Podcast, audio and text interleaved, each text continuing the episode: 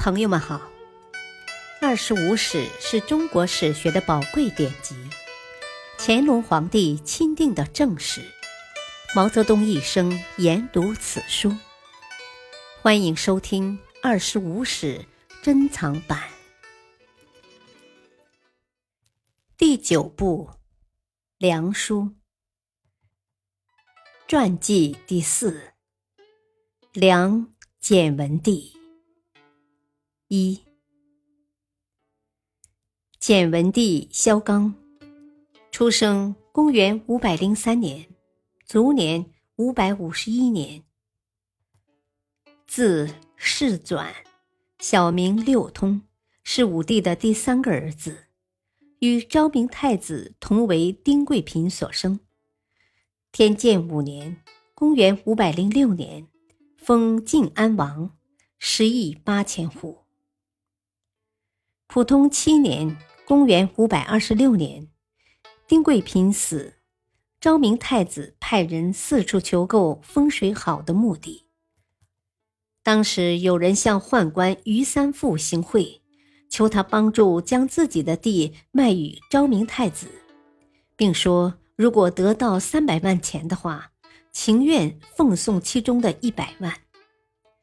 于是于三富暗中奏明武帝。说：“太子所购之地，不如这块地能使皇上您更吉祥。”此时武帝已年过花甲，颇多忌讳，便命人将这块地买了下来。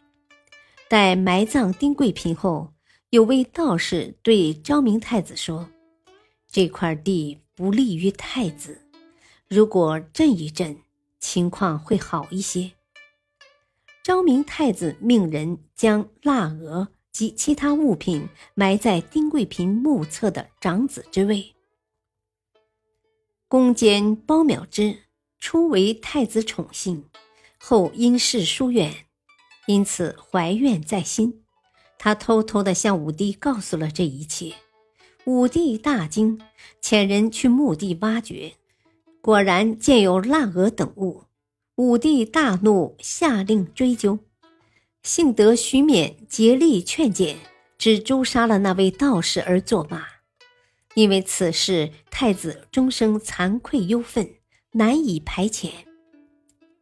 中大通三年（公元五百三十一年），昭明太子去世，武帝将萧统长子华容公萧欢召至建康。想立其为继承人，但心中仍记恨那件往事，犹豫了很长时间，最终还是将萧欢打发到了南徐州。不久，武帝令萧纲为皇太子，朝野之士认为这不符合正常的顺序，议论纷纷。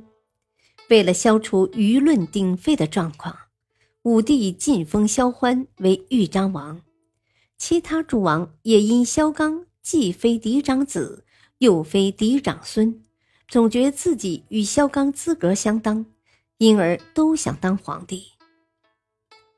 太清二年（公元五百四十八年），侯景反梁，并迅速过江，直逼建康。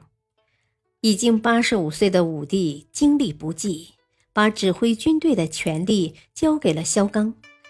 受命于危难之秋的萧纲，一开始就犯了个大错误，他居然把防守台城南边的朱雀门与宣阳门的重任托给萧正德，致使侯景一路通行无碍，兵临台城城下。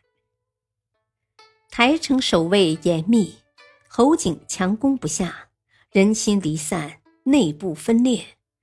大将范桃凤派亲信于夜间越墙进入台城，求见萧纲，密告即以甲士两千及侯景的首级来降，但要求给予重赏。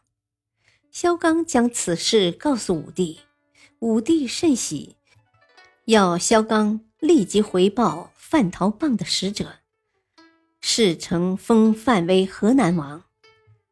为取信于范桃棒，特赐银券，上卷试定之日，封汝河南王，即有景仲，并己金帛女乐，以为凭证。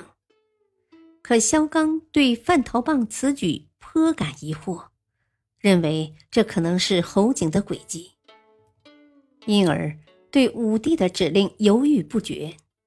范陶棒闻知萧纲有疑虑，又派人说只带五百人入城，一进城门便脱下甲胄，并保证擒获侯景。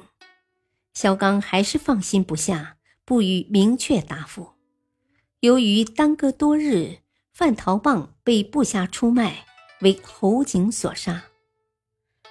此时援军陆续赶来，战事呈焦灼状态。侯景谋士王伟建议求和，为王景采纳。梁武帝闻言大怒，说：“和不如死。”可萧纲一定要武帝答应讲和。并以妻子萧大款为侍中，送给侯景做人质，令各路援军不得再前进一步。利用讲和，侯景筹集到了充足的军粮，解除了援军的围困，松懈了侯军的斗志。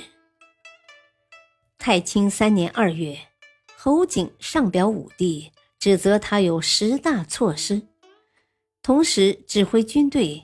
分百路猛攻台城，三月台城陷落。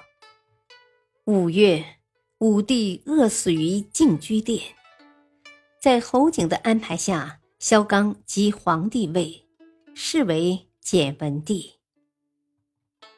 感谢收听，下期播讲二，敬请收听，再会。